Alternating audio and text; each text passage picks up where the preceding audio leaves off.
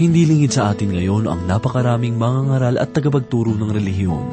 Subalit alam ba natin na ang tagapagturo ay may masigit na kahatulan na matatanggap. Ito ang isa sa ating matutunghayan sa ikatatlong kabanata ng Santiago, una hanggang ikaapat na talata. Ito po ang mensaheng ating pagbubulay-bulayan dito lamang po sa ating programa. Ang Paglalakbay. Napakahaba ang isang maghapon alagaan. Napakaiksi ng buhay upang itapon sa palitan ng alitan at bidwan. Anong magagawa ng isang kagaya ko, ng isang kagaya niya? O isang kagaya mo.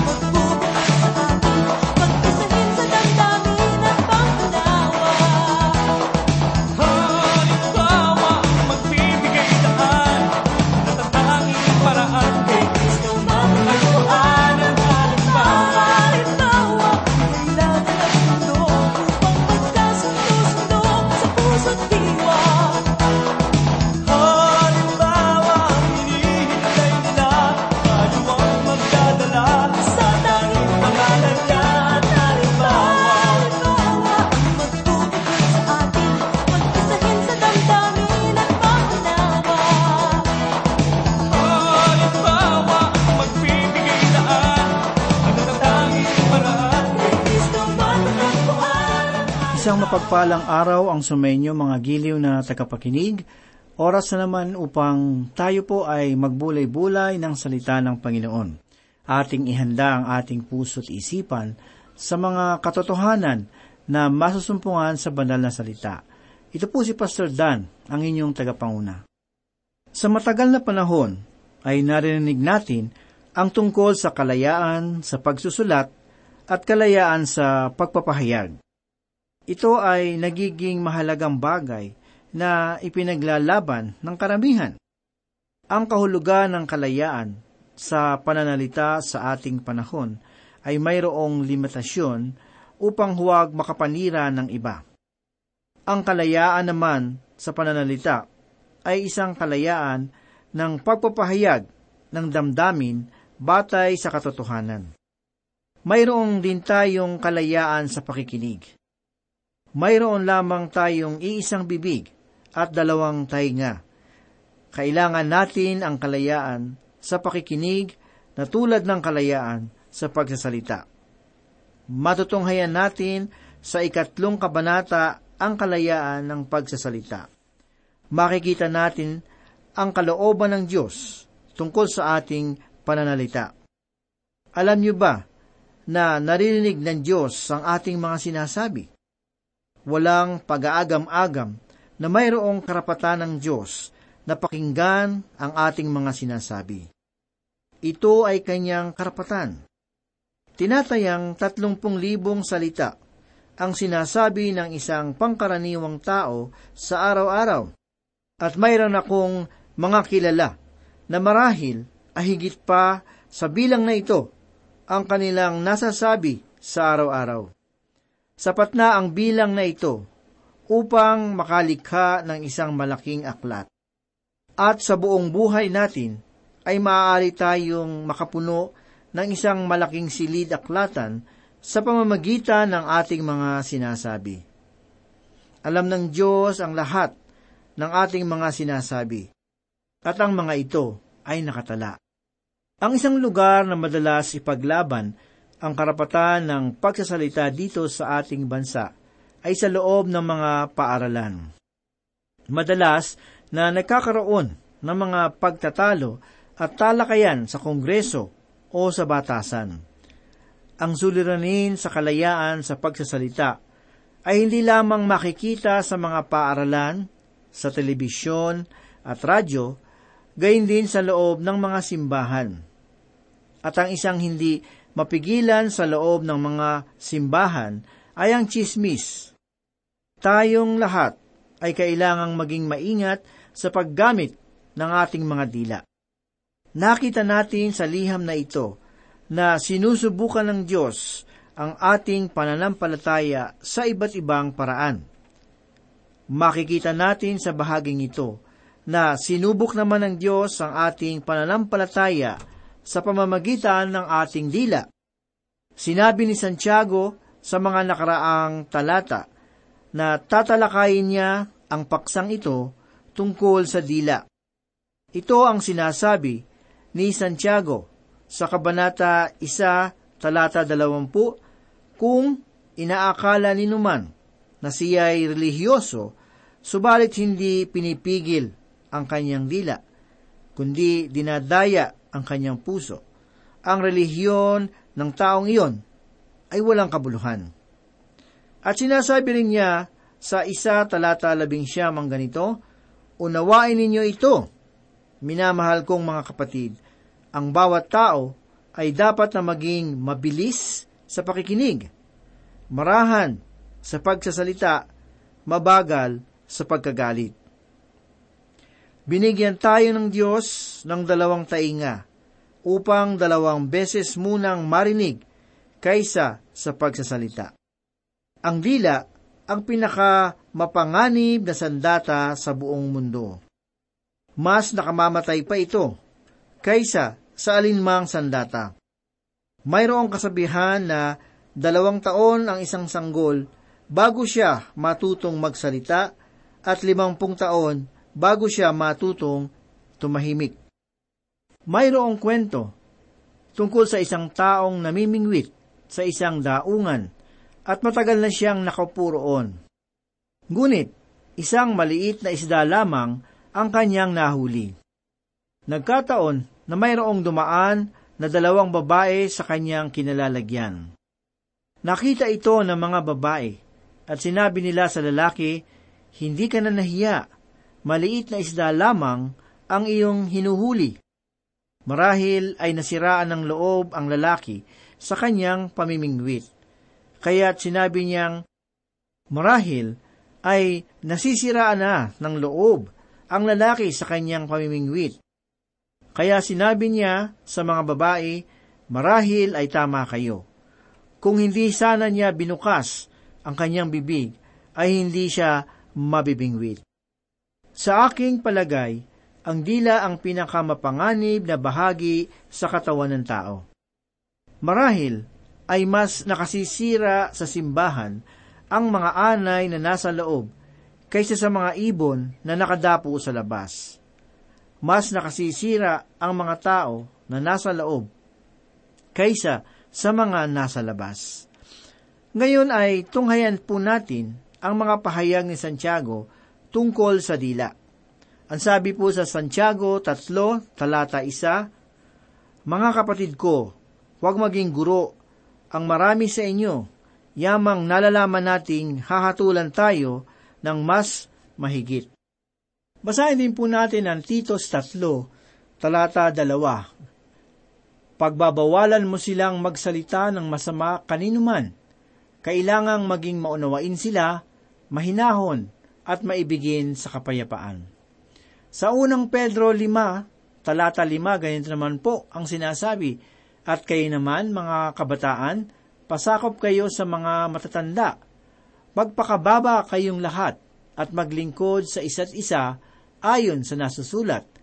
Kinamumuhian ng Diyos ang palalo at kinalulugdan niya ang mababang loob. Sinasabi ni Santiago na mas malaki ang pananagutan ng mga guro at ang dahilan sa likod nito ay ang panganib ng maling katuruan. Ako'y namamangha kung bakit mas marami ang mga naniniwala sa mga maling katuruan. Higit sa lahat ay tungkol sa mga may kinalaman sa papisiya.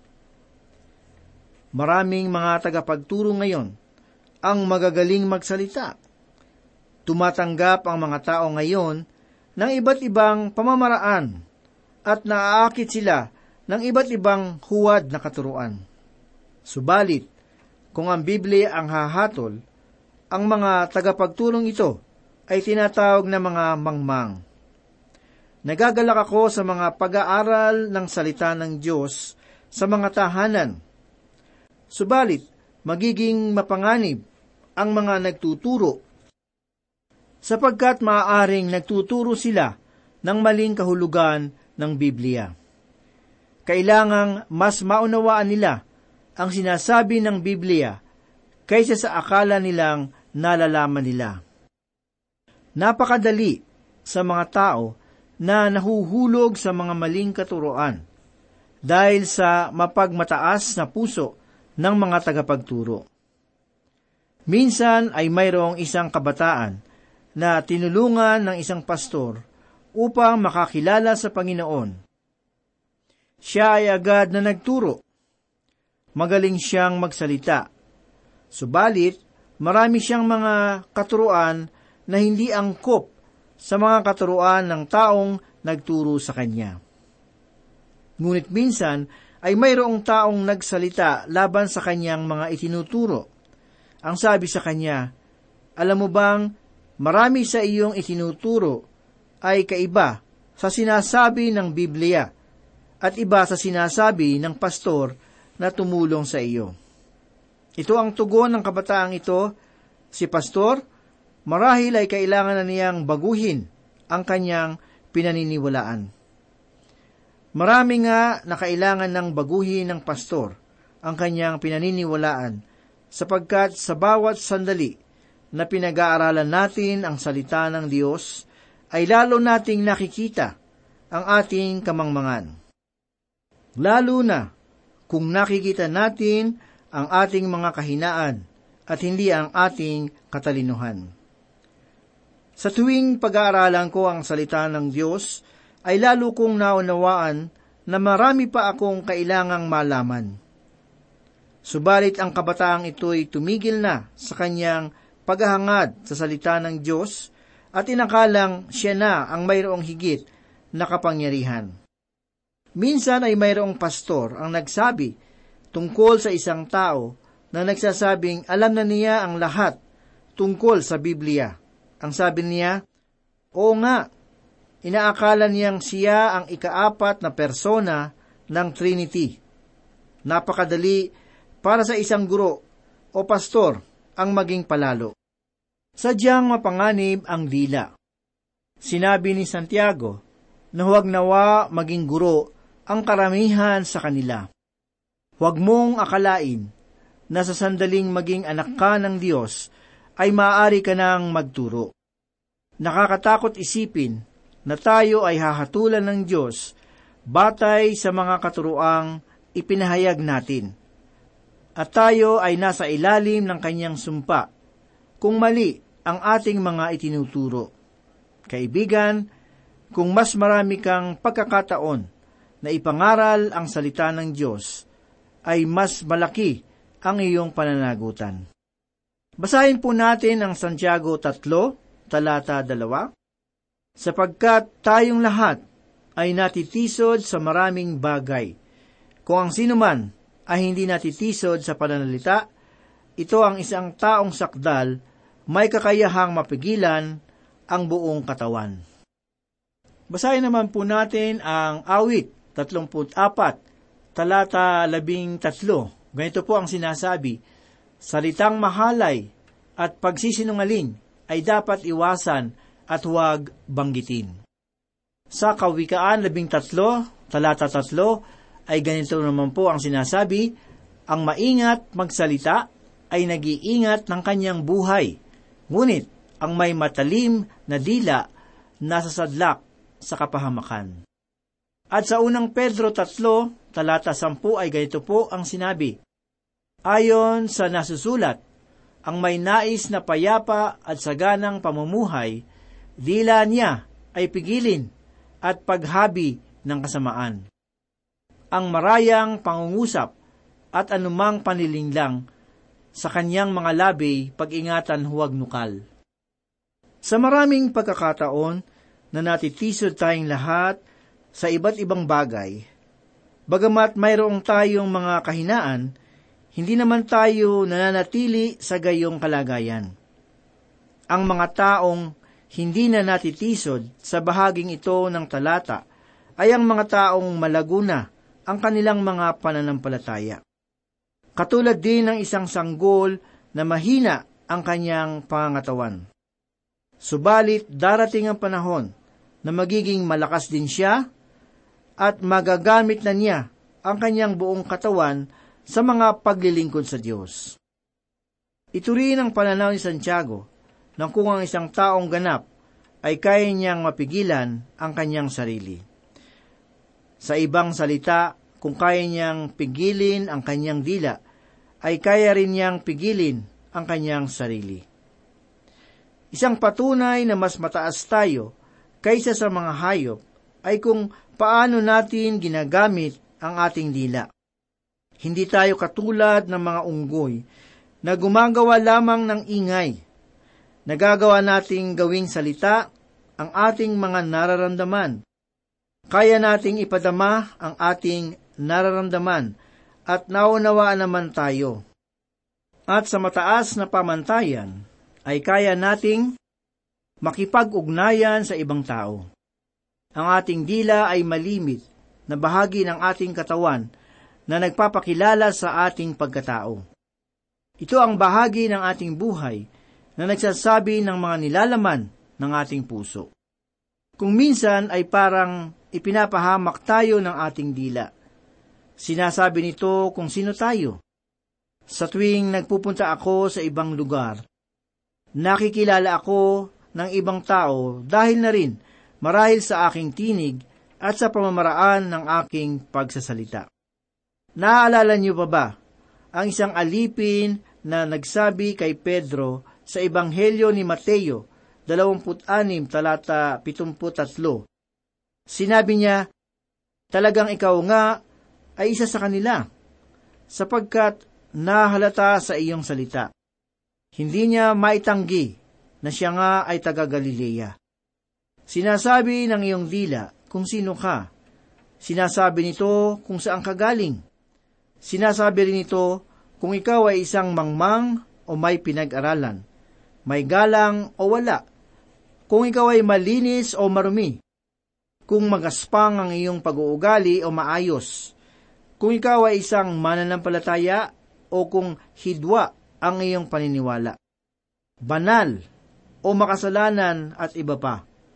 Sa aking palagay ay kung marinig mo lamang ang iyong mga sinasabi, marahil ay ayaw mong marinig ang iyong mga sinasabi.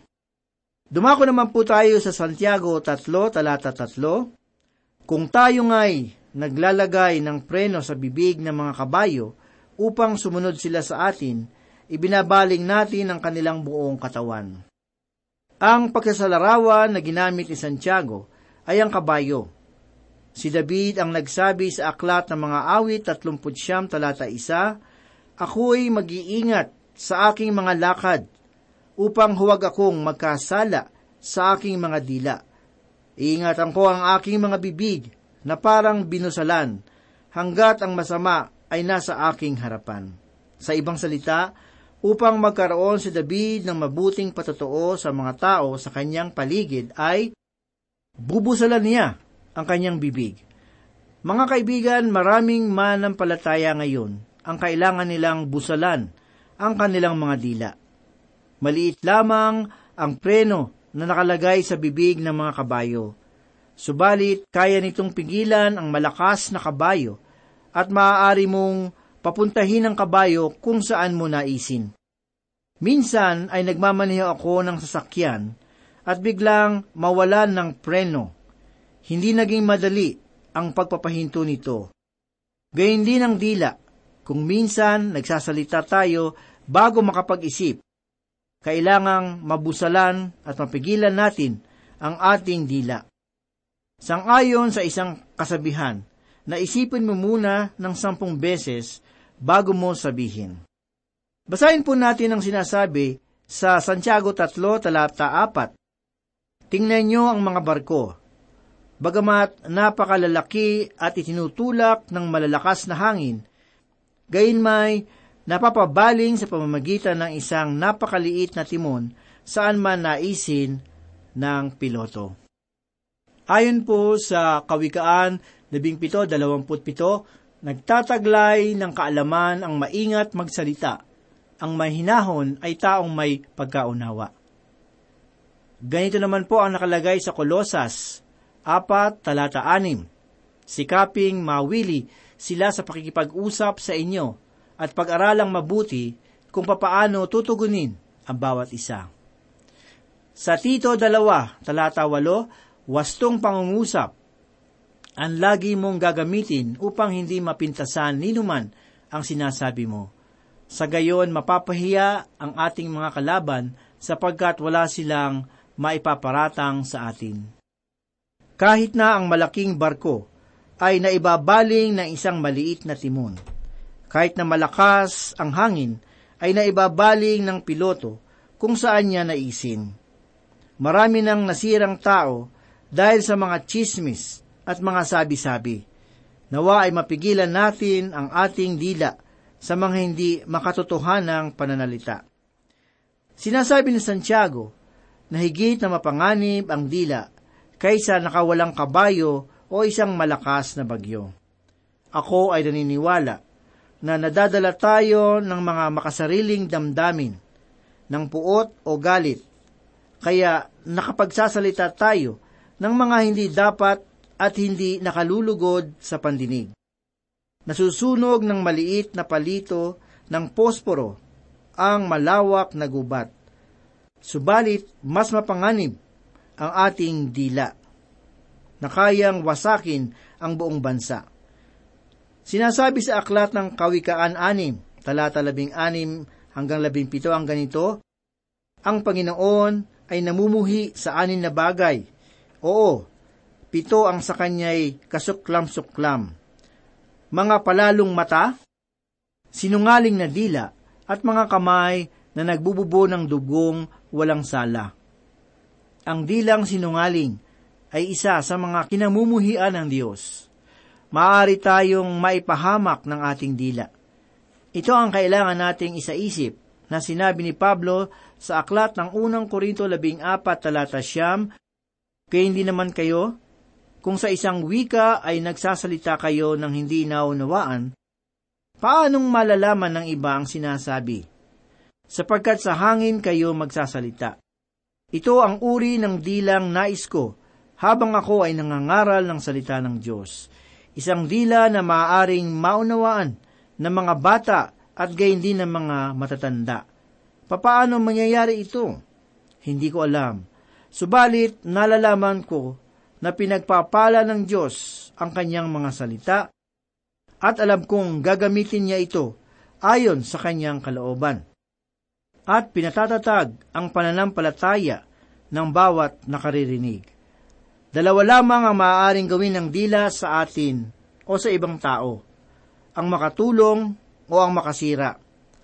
Kung sa iyong palagay ay nakakatulong ang iyong dila hindi lamang sa pagpapalaganap ng salita ng Diyos, gayon din sa pagtulong sa ibang tao, ipagpatuloy mo yan.